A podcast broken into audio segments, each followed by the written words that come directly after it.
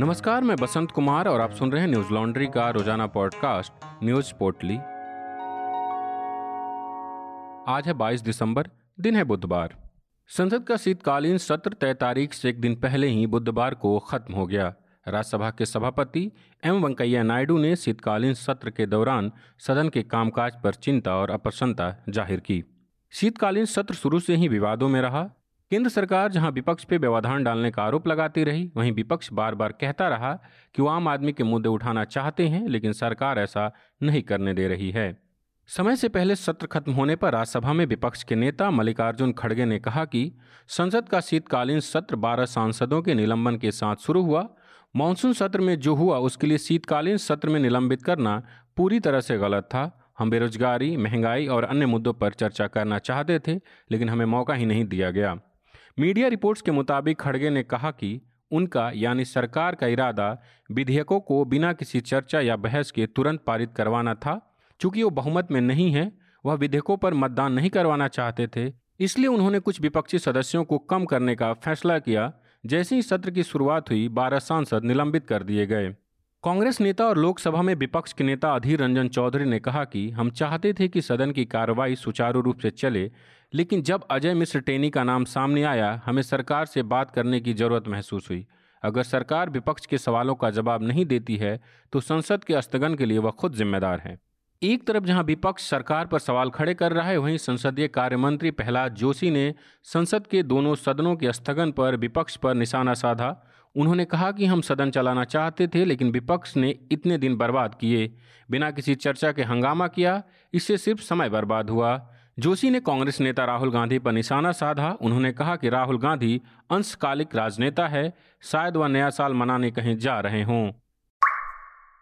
अकाली दल के नेता और पंजाब के पूर्व मंत्री बिक्रम सिंह मजीठिया के खिलाफ लुकआउट नोटिस जारी किया गया है। यह नोटिस केंद्रीय गृह मंत्रालय ने जारी किया है। दरअसल पंजाब पुलिस ने केंद्रीय गृह मंत्रालय को विक्रम सिंह मजीठिया के खिलाफ लुकआउट नोटिस जारी करने के लिए कहा था। अकाली प्रमुख बादल परिवार के करीबी रिश्तेदार मजीठिया पर मंगलवार को पुलिस ने ड्रग्स मामले में एफआईआर दर्ज की थी। एबीपी न्यूज़ की रिपोर्ट के मुताबिक लुकआउट सर्कुलर जारी होने के बाद मजीठिया के विदेश जाने पर रोक लग गई। मजीठिया के खिलाफ एनडीपीएस एक्ट के तहत 2018 के एसटीएफ रिपोर्ट के आधार पर एफआईआर दर्ज की गई। एसटीएफ रिपोर्ट को हरप्रीत सिंह संधू ने 2018 में पंजाब और हरियाणा हाईकोर्ट में जमा किया था। मजीठिया पर एफआईआर दर्ज होने के बाद शिरोमणि अकाली दल के अध्यक्ष सुखबीर सिंह बादल ने नाराज़गी ज़ाहिर की। उन्होंने कहा कि मजीठिया को झूठे मामले में फंसाने की कोशिश हो रही है। जो लोग अपने पद का दुरुपयोग कर कानून के साथ खिलवाड़ कर रहे हैं, उन्हें कानूनी नतीजे भुगतने के लिए तैयार रहना होगा। एनडीटीवी ने अपनी रिपोर्ट में बताया कि मोहाली थाना पुलिस की अपराध शाखा ने एनडीपीएस कानून के तहत मजीठिया के खिलाफ उनचास पन्नों की प्राथमिकी दर्ज की है। इसमें धारा 25 यानी अपराध करने के लिए अपने परिसर का उपयोग करने देने की सजा, सत्ताईस से मादक पदार्थ की खरीद, बिक्री, उत्पादन, विनिर्माण, भंडारण, परिवहन, उपयोग, आयात या निर्यात और उनतीस अपराध की योजना बनाने या उसके लिए उकसाना शामिल है। एफआईआर में रेखांकित किया गया है कि मामला दर्ज करने से पहले पंजाब के महाधिवक्ता से कानूनी सलाह भी ली गई थी। एनडीटीवी के मुताबिक एसटीएफ की स्थिति रिपोर्ट के साथ साथ महाधिवक्ता के विचार में जमानती अपराध हुआ है, इसलिए मामला दर्ज कर जाँच की जा रही है। हाईकोर्ट में लंबित एसटीएफ की यह रिपोर्ट जगजीत सिंह चहल, जगदीश सिंह भोला और मनिंदर सिंह औलख सहित कुछ आरोपियों के बयान पर आधारित है। ये सभी 2013 के करोड़ों रुपए के मादक पदार्थ रैकेट मामले में आरोपी है जिसकी जाँच प्रवर्तन निदेशालय कर रहा है। बीते 24 घंटे में देश भर में कोरोना के 6,317 नए मामले सामने आए हैं। इस दौरान 318 लोगों की मौत हो गई। इसी के साथ कोरोना के कुल मामले बढ़कर तीन करोड़ सैंतालीस लाख अंठावन हज़ार चार सौ इक्यासी हो गए हैं और मरने वालों का आंकड़ा चार लाख अठहत्तर हज़ार तीन सौ पच्चीस पहुँच गया है। वहीं सक्रिय मामलों की बात करें तो यह संख्या अठहत्तर है जो कि मार्च 2020 से सबसे कम है। बीते 24 घंटों के दौरान 6,906 लोग कोरोना से ठीक भी हुए हैं जिसके बाद कोरोना से ठीक हुए लोगों की संख्या बढ़कर तीन करोड़ बयालीस लाख एक हज़ार नौ सौ छियासठ है। वहीं अगर बात करें कोरोना टीकाकरण की तो अब तक कुल एक सौ अड़तीस दशमलव नौ छः करोड़ कोरोना वैक्सीन की डोज दी जा चुकी है। देश में कोरोना का नया वेरिएंट ओमिक्रोन तेज़ी से फैल रहा है। भारत में अब तक कुल 221 लोग इस वेरिएंट से संक्रमित हो चुके हैं। केंद्रीय स्वास्थ्य मंत्रालय द्वारा जारी किए गए आंकड़ों के मुताबिक ओमिक्रोन के सबसे ज़्यादा मामले महाराष्ट्र में हैं। महाराष्ट्र में ओमिक्रोन संक्रमितों की संख्या पैंसठ है। वहीं दिल्ली चौवन मरीजों के साथ दूसरे स्थान पर है। अन्य राज्यों की बात करें तो तेलंगाना में 20, कर्नाटक में 19, राजस्थान में 18, केरल में 15, गुजरात में 14, उत्तर प्रदेश उड़ीसा और आंध्र प्रदेश में दो, जम्मू कश्मीर में तीन मामले सामने आए हैं, जबकि तमिलनाडु, पश्चिम बंगाल और चंडीगढ़ से एक एक मामला सामने आया है। केंद्र सरकार ने ओमिक्रोन के बढ़ते मामलों को देखते हुए राज्य और केंद्र शासित प्रदेशों को आगाह किया है। केंद्र ने ज़रूरत पड़ने पर राज्यों से कड़े प्रतिबंध लगाने के लिए कहा है, जिसमें नाइट कर्फ्यू भीड़ भाड़ पर रोक लगाना और कंटेनमेंट जोन बनाना शामिल है। मीडिया रिपोर्ट्स के मुताबिक केंद्रीय स्वास्थ्य सचिव राजेश भूषण ने राज्यों को पत्र लिखकर कहा कि जिला स्तर पर कोरोना वायरस से प्रभावित आबादी, इससे बढ़ते स्तर, अस्पताल में मौजूद सुविधाएँ मैन पावर कंटेनमेंट जोन को बनाने और इसे लागू करने से जुड़े आंकड़ों की लगातार समीक्षा होनी चाहिए। साथ ही उन्होंने कहा कि इन्हीं आधार पर जिला स्तर पर भी प्रभावी निर्णय लिया जाना चाहिए।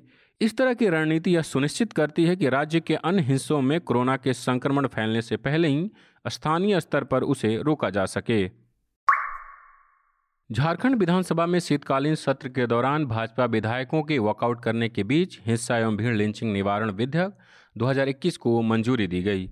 विपक्ष के विधायकों ने इस विधेयक को सेलेक्ट कमेटी को सौंपने और इसमें संशोधन करने का प्रस्ताव भी दिया था, जिसे खारिज कर दिया गया।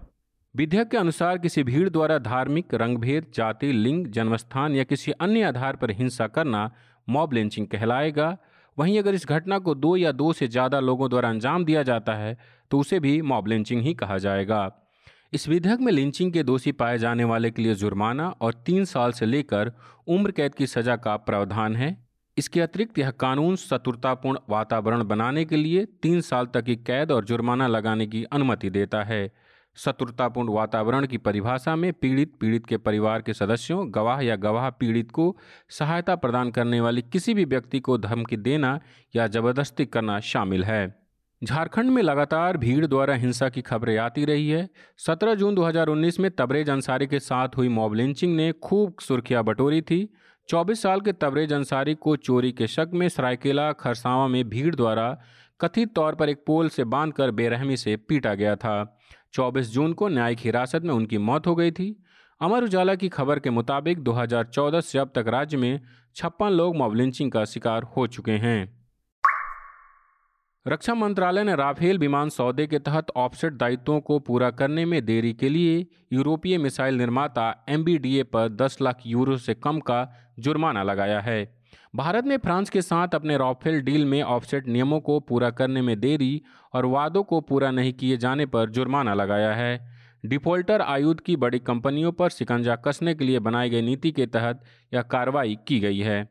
हिंदुस्तान वेबसाइट की रिपोर्ट के मुताबिक शीर्ष रक्षा सूत्रों ने कहा कि मिसाइल निर्माता एम पर जुर्माना लगाया गया है, जो दसॉल्ट एविएशन द्वारा निर्मित राफेल जेट के लिए हथियार पैकेज का आपूर्ति करता है।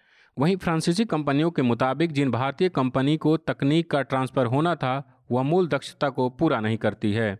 बता दें कि भारत सरकार का दसॉल्ट एविएशन कंपनी से 36 राफेल लड़ाकू विमान खरीदने के लिए 2016 में समझौता हुआ था। फ्रांस और भारत की सरकारों ने सितंबर 2016 में 7.8 अरब यूरो यानी कि 8.8 अरब डॉलर के कॉन्ट्रैक्ट पर हस्ताक्षर किए थे। जिसके अनुसार कॉन्ट्रैक्ट वैल्यू का 50 फ़ीसदी ऑफसेट के तहत वापस आना था और दसॉल्ट एविएशन और उसके सहयोगियों सैफरन और थेल्स को सात वर्षों के समय में इसे पूरा करना था।